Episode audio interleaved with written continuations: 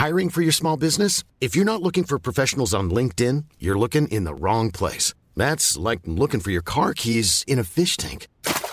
LinkedIn helps you hire professionals you can't find anywhere else, even those who aren't actively searching for a new job but might be open to the perfect role. In a given month, over 70% of LinkedIn users don't even visit other leading job sites. So start looking in the right place. With LinkedIn, you can hire professionals like a professional. Post your free job on linkedin.com slash people today. I mean, you you put me on the spot. I have never been put in a position like that. Mm. So you, why you making it tough for me? that was good, man. That was good. As you can see by my wall, uh, I hadn't started watching basketball yet um, during your tenure in Toronto. So unfortunately, unfortunately, no number 14 jersey back there, but I, I do have this. Okay, okay, all right. That sounds good. That sounds good. You got all my my guys hanging up, so that's that's that served as well. I didn't realize you're the only professional athlete to have a basketball, baseball, and football card. I didn't know about the football. Yeah. Oh, you've never seen it? I haven't seen the football card. Yeah. Apparently, you used to play for the Green Bay Packers. Ah, oh, I did see that. Somebody, I did see that. I don't know how they created that one. I was baffled. I was like, wow, you have all these, um, you know, dual sport athletes, but wow, you've never seen a triple sport athlete. Moisey really is something else. well, I actually put, I don't know how that my face got on that Green Bay Packer jersey, but I'll take it. are, are, are you a Packers fan at all? Uh, I mean, I like Aaron Rodgers. Actually, I like Brett Favre back in the day too. Shannon mm. Sharpe, all those guys. So, uh, Sterling Sharpe, I should say, um, back in the day. But you know, it's Green Bay, I enjoy watching. You know, I love good teams, and back then mm. they had good teams as well as they did this year. For sure, for sure. Muggsy, it's it's an honor uh, to be with you here today. You know, I'm inspired by you and your story, and I believe that everyone's stories are defined by the people in their lives. So, my first question for you is, uh, who is Leon Howard, and what does he mean to you? Uh, Mr. Howard, Leon Howard, he means everything to me. He was my childhood coach. Uh, he was the one that taught me everything about the game of basketball.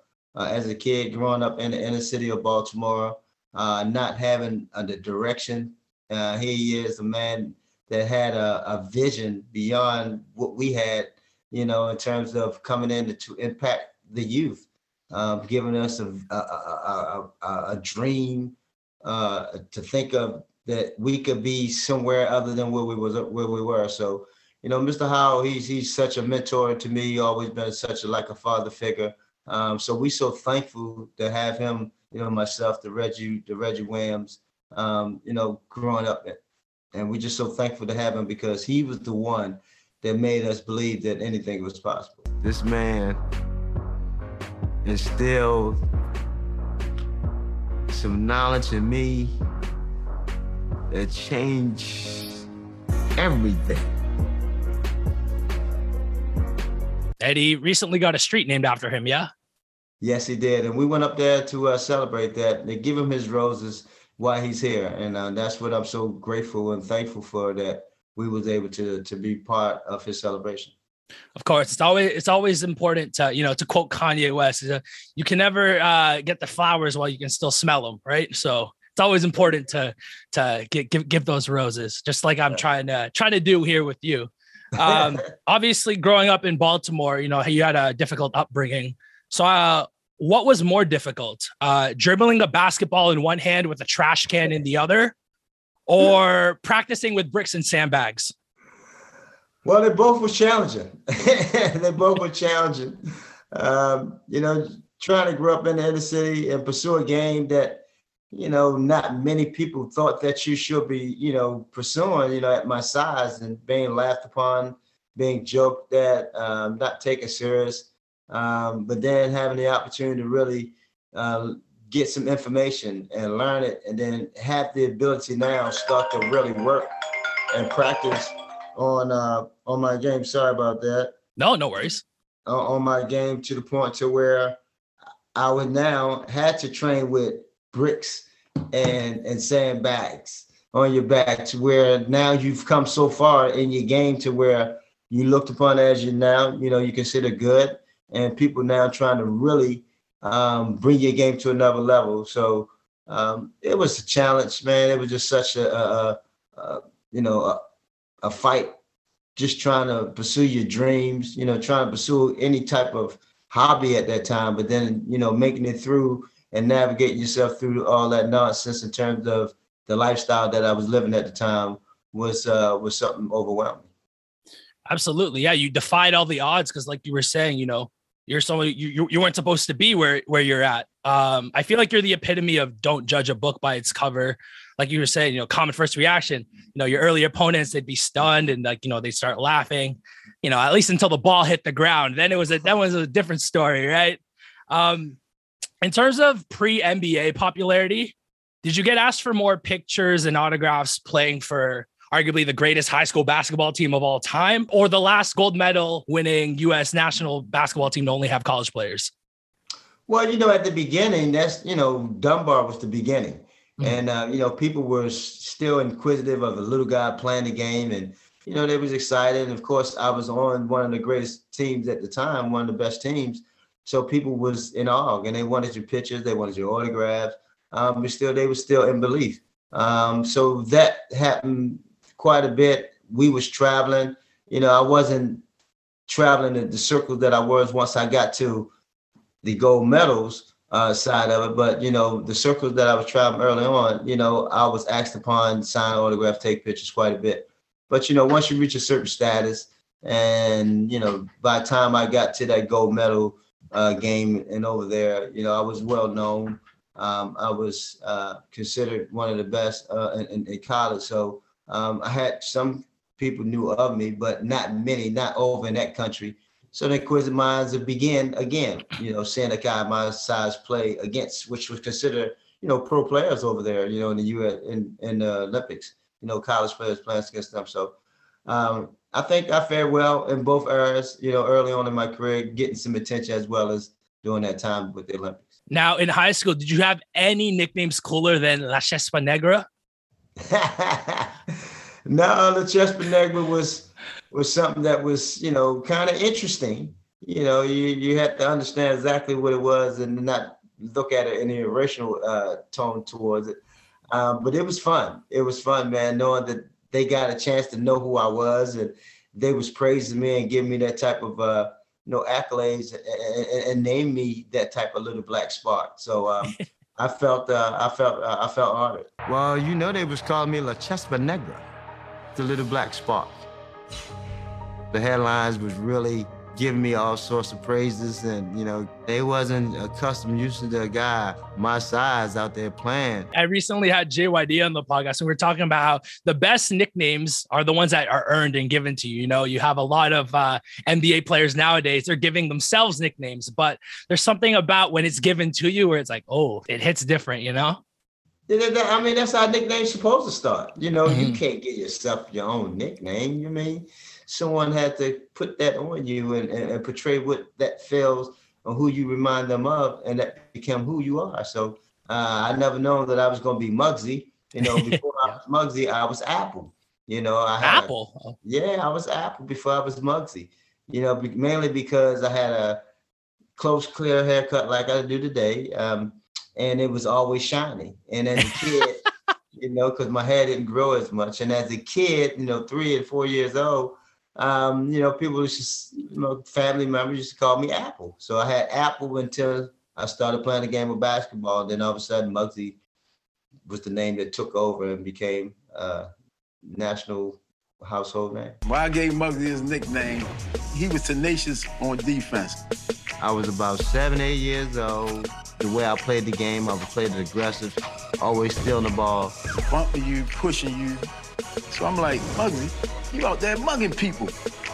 And the name just stuck. Yeah, I don't know if Apple would have stuck as well as Muggsy, you know? no, I don't think Apple would have stuck. I don't, I don't think that would have that had the same impact. Apple Bogues. Apple Bogues. I mean, it, it, depends. it depends. Applebee, Applebee. Apple. Wow. Okay. No, that actually that actually is pretty good now that you think about it. And then if you got drafted by say New York, oh, that I think that would have been that would have been poetic.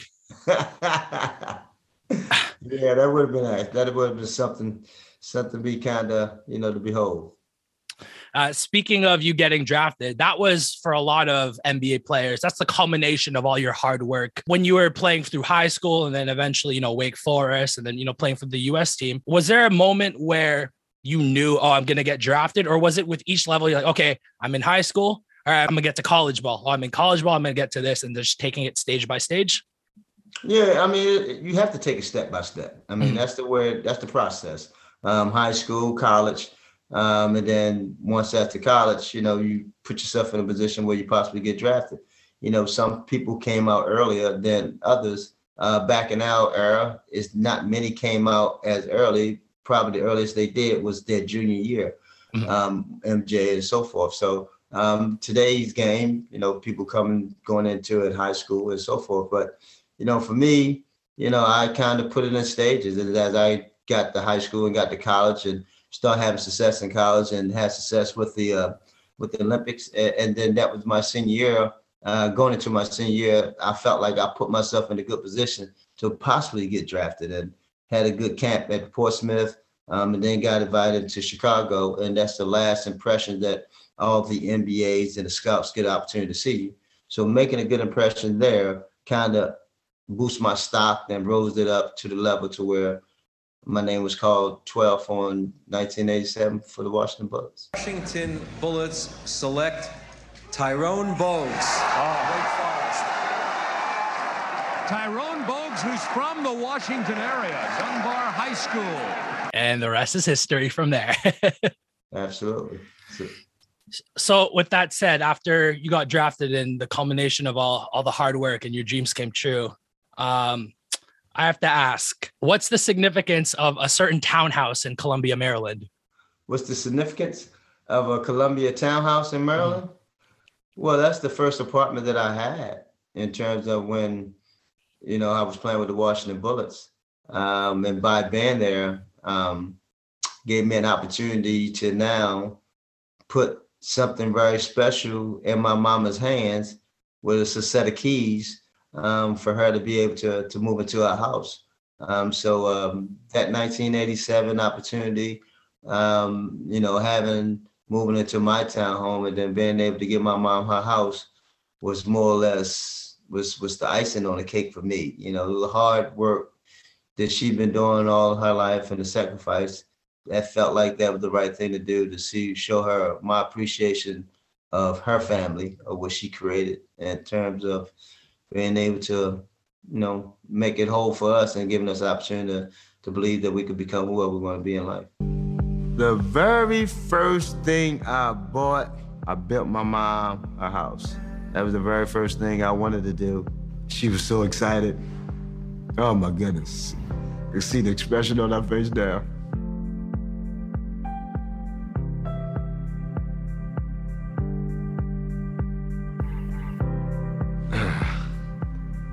Was everything. That's what I dreamed. That's what I've been striving for. The day I saw my daddy go to prison.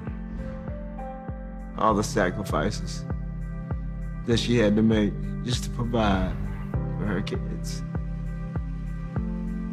For me to be in that situation, to be able to handle those keys.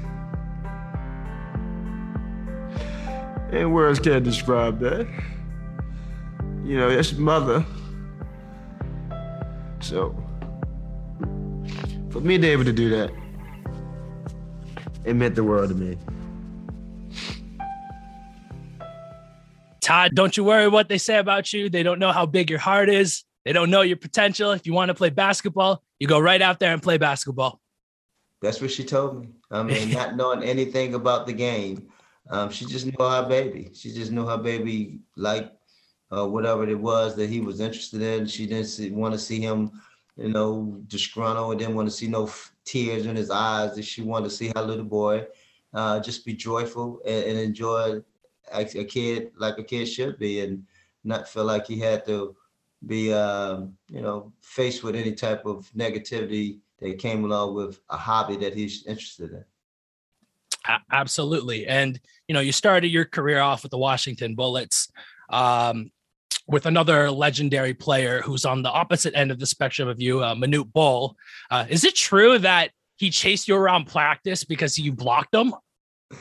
Yeah, yeah, yeah. We was at practice and we was playing one on one, and uh, I blocked the shot. And then once I blocked the shot, he he chased me around the gym for quite a few until he tried. You know, of course, he couldn't catch me. Moses, that that made Moses' day right there. That Moses Malone, that made his day. Um, he had a big kick out of watching Manute chase me around the gym.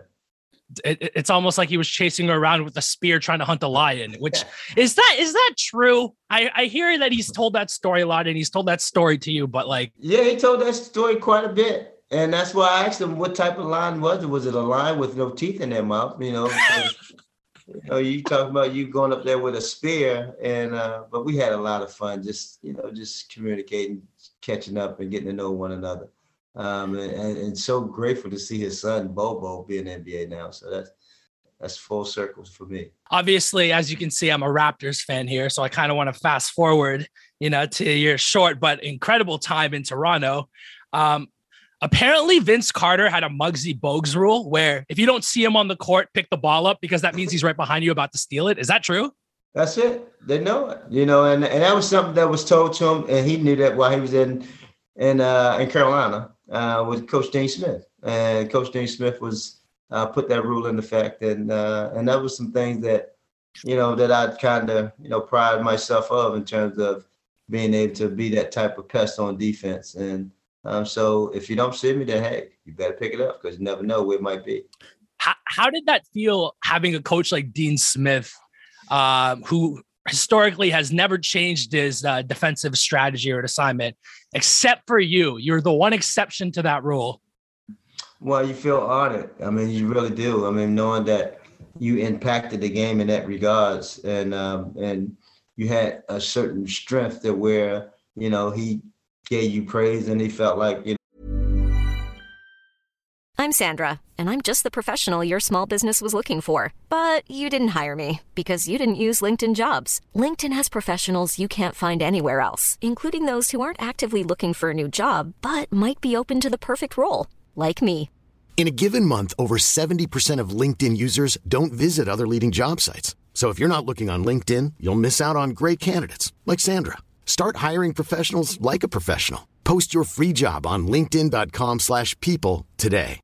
When you make decisions for your company, you look for the no-brainers. And if you have a lot of mailing to do, stamps.com is the ultimate no-brainer. It streamlines your processes to make your business more efficient, which makes you less busy.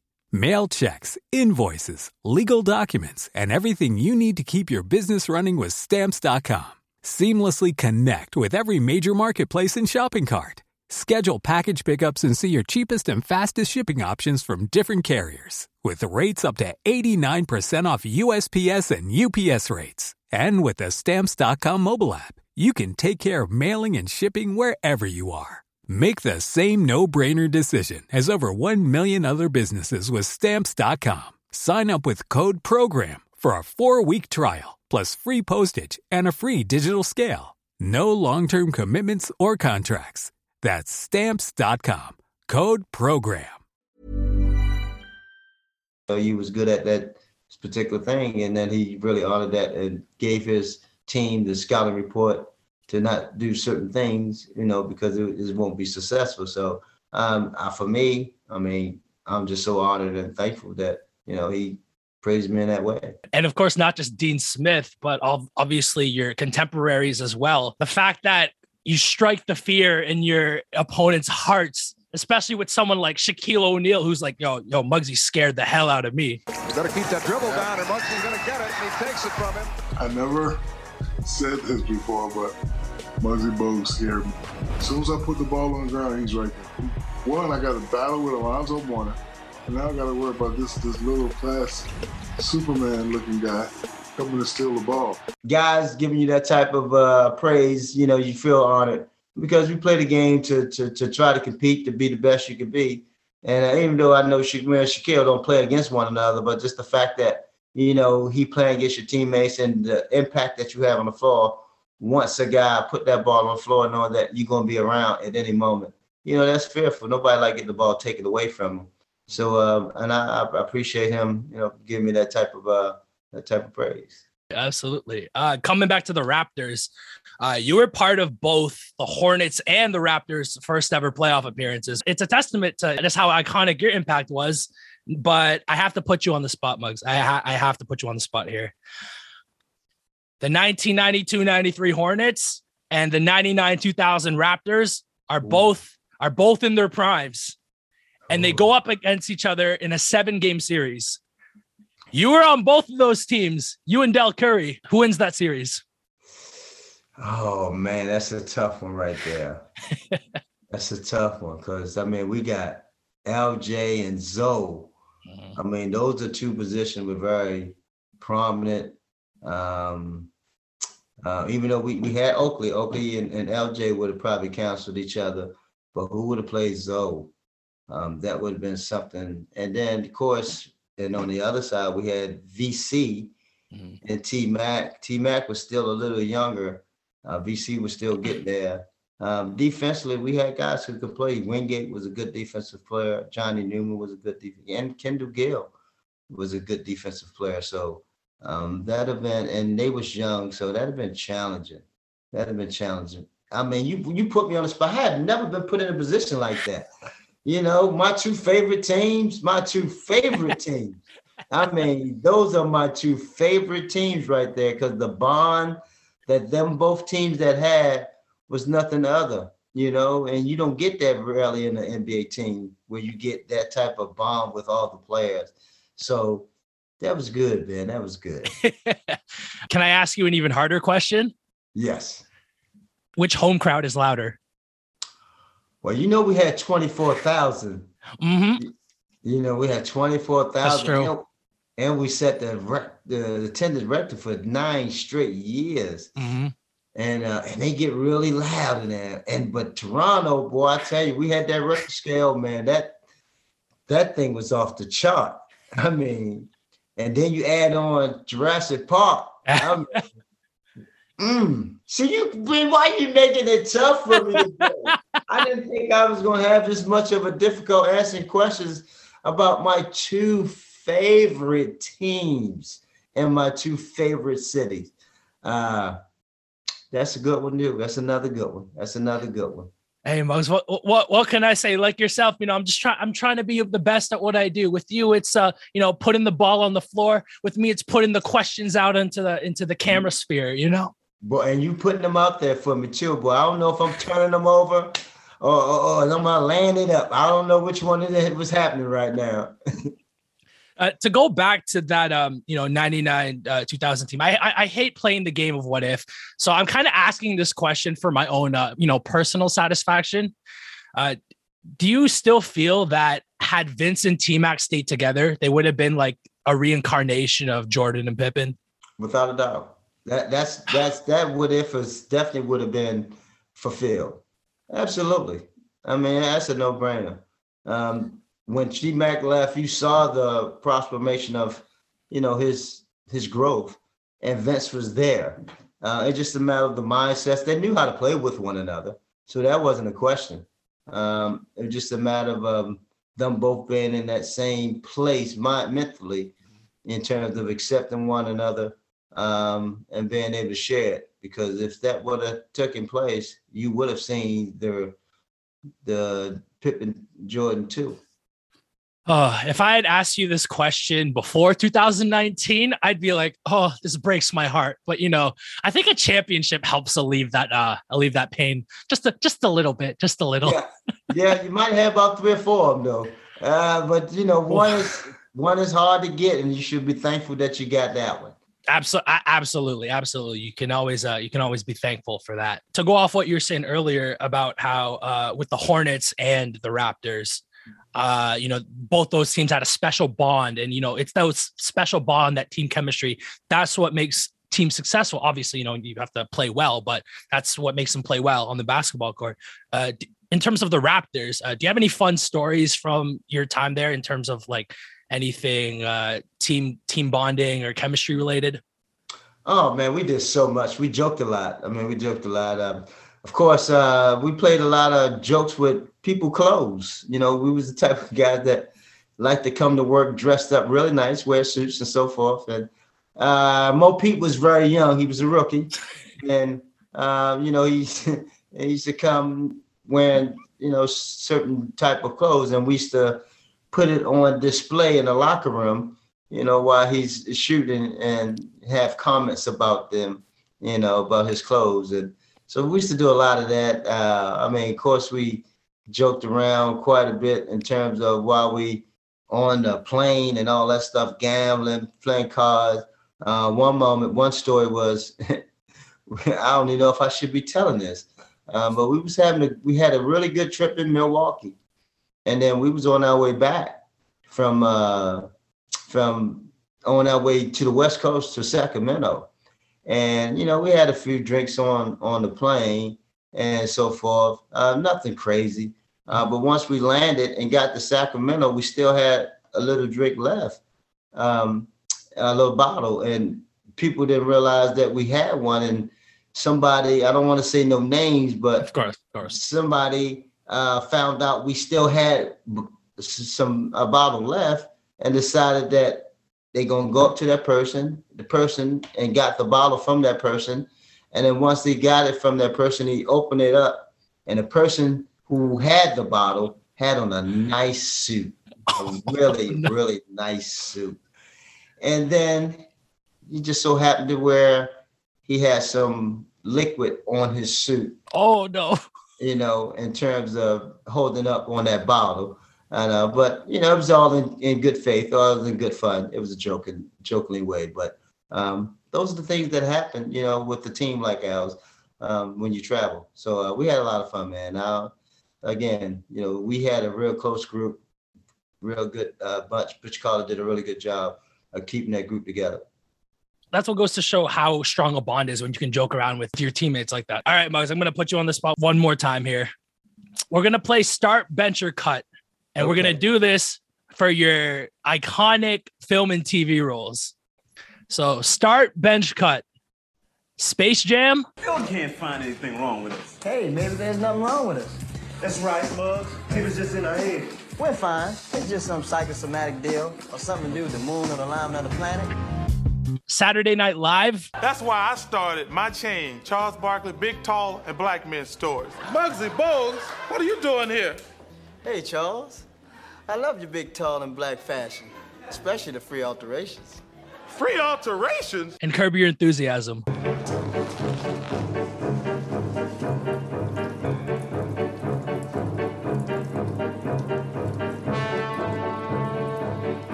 Bench one of those? Yeah.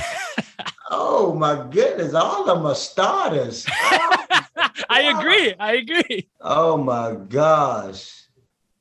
Oh my goodness. I, I, mean, I'm a start. Oh my goodness.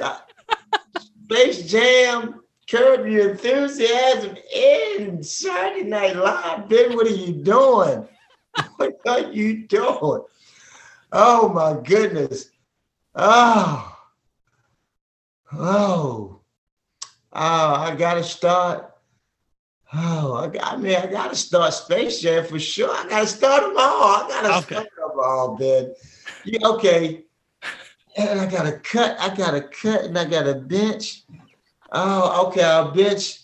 I'll bench Saturday Night Live. Oh okay. no, I, I'll cut Saturday Night Live. Oh, okay. And I bench Curb Your Enthusiasm. Okay, that's fair. That's fair. Uh, Honestly, that's probably what I would have ranked as well. Because I remember when I first saw that Curb Your Enthusiasm clip for the first time, I don't think I have laughed so hard watching a specific clip. And that was all improv, right? Yeah, all improv. Wow. Yeah. Yeah. Wow. See, Muggs, you're a man of many talents. Not only can you put it down on the basketball court, but you can put it down on the screen too. That's just. Mm. Oh man, I had a lot of fun with those guys, Richard Lewis and and and and Larry David. They are two of the hilarious gentlemen that I've ever met. I mean, they had me laughing the entire time on the set. Muggs, this has been great. I have only a couple more questions for you. What is the significance of January 9th at the View Sky Lounge in Charlotte? Whoa, that was a very, very special night. I mean, all my friends, the late Moses Malone, um, Dell Curry, all my loved ones just came out to celebrate me and my lovely wife. For me, it was a birthday. And then slash, not knowing that I was getting married, remarried again. And uh, and it was such a surreal moment for me. Uh, being able to uh, to remarry my my my kid's mom um, after being divorced for 10 years. Um, you know, that's very rare to, for one to, to go back to, but God is good. And uh, Amen. he brought us back together and we was able to celebrate it with, you know, our loved ones and bring it in the right way. So that day would always continue to stand out for me um, because uh, another special uh, joyous moment took place.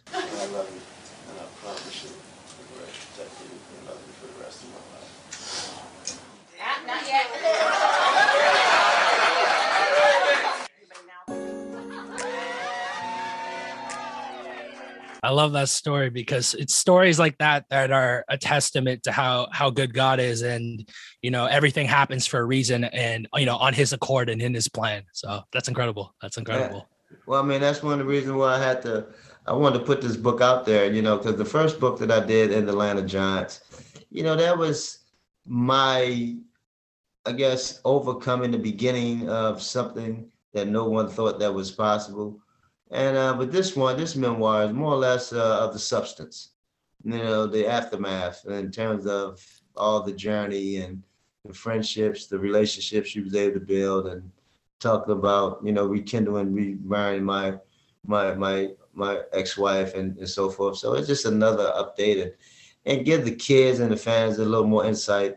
Uh, hopefully that you know life is not perfect, you know, but we all have our faith. We all have our uh, you know, dream still and want to be the best we can be, you know, going forward. Muggs, I knew I knew you had two of your own podcasts, but like right when you brought up the book, I was like, man, he's uh he's he's he beat me to it. Oh, because I haven't been this excited about a Muggsy Bogues book since a Raptor's Tale. Really? Oh, oh. man, that's and we had fun doing that Raptor's Tale too. I oh. mean, that was, that was excited. I mean, and the, the top, you know, with the championship, the whole story behind it, and for it to be able to put the crown, that was awesome. As a granddad, I love a good bedtime story. So I wrote one. Poor baby raptor had no friends. And I realized it was pretty good. And the raptor helped this team win it all. Yay, go raptor! But, you know, for this, you know, it just, again, you know, and it got my friends, you know, my guys, Stephen and Zo doing the foreword and um, you know, my guys, you know, just sharing their moments with me and being able to, to talk about the impact that I had on their lives. I mean, that's touching. You know, that that that, that sends a, a whole new meaning for me in terms of knowing the impact that you had on the, the people that you, you know, you, you, you call your friends. From a kid in the projects to the godfather of small ball. April 12th, 2022. Get your get your pre-orders in, ladies and gentlemen. Please do, please do. It's a good read. You have fun with it. Um, it's for everyone. It's for the kids and for the adults. I mean, you can take anything from it. So uh, hopefully that you guys, you know, go out there and pick up a copy. As the godfather of small ball, you know, the Vito Corleone of small ball. who currently in the NBA would be the Michael Corleone and why is it Fred VanVleet? Oh, you already said huh, man. Why is it Fred Van? Because Fred, Fred is that guy. He's that, you know, where he started his career and where he is now. I mean, who cannot be uh, proud of his story? I mean, no one gave Fred a chance. No one believed that he would be the player that he is today. And here he is. He's a champion. Um, he's a great father. I mean, good, I mean, unbelievable teammate a guy that you want at your dinner table. I mean, he's a community activist. I mean, he's all that you can, you know, muster up to be. And I'm so happy and proud of him because, uh, again, no one thought that Fred VanVleet would be this type of impactful player in the NBA. And he's doing, he's showing them, you know, the opposite. And, um, and he is the Michael Corleone. I'm glad that you were already headed that direction because I was like, okay, I, I, feel like he'll say Fred, but you know, let me just let me just let me just throw it in there just to just to be sure. Uh Muggsy, this has been one of the most fun conversations I've ever had. I have one last question for you. As a family man, you know, the Muggsy Bogues Family Foundation, you create a better quality of life for at-risk youth and families, whether it's, you know, access to food and basic necessities or opportunities for higher education what's one specific moment through your foundation that you made you say to yourself, this is why we do this? Well, several moments. One, when you see families pick up food and they thank you for that, and knowing that, you know, they don't have shouldn't have to make a choice to put gas in their car or wonder about to have food on the table. I mean, so when you see a family that's thankful and grateful for your generosity, that's all it takes. And it's being able to see a kid to go to college and don't have to pay for it, you know, and have those type of resources afforded to them. You know, growing up in the city of Baltimore, I didn't have those type of resources. I didn't have those avenues. So being able to be in this position to get back to these kids and these families to help them live a better quality life, I'm just so thankful to be able to be doing it yeah, the ability to pay it forward is so rewarding on so many levels. Uh, Muggsy, thank you so much for taking the time out today. Muggsy, my life from a kid in the projects to the Normally, being a little extra might be a bit much, but not when it comes to healthcare. That's why United Healthcare's Health Protector Guard fixed indemnity insurance plans, underwritten by Golden Rule Insurance Company, supplement your primary plan so you manage out of pocket costs. Learn more at uh1.com. Godfather Small Ball out April 12th, 2022. Get your pre-orders in, ladies and gentlemen. It's been Ben. It's been Muggsy Bogues. Let's we'll see you in the next one. Yes, sir.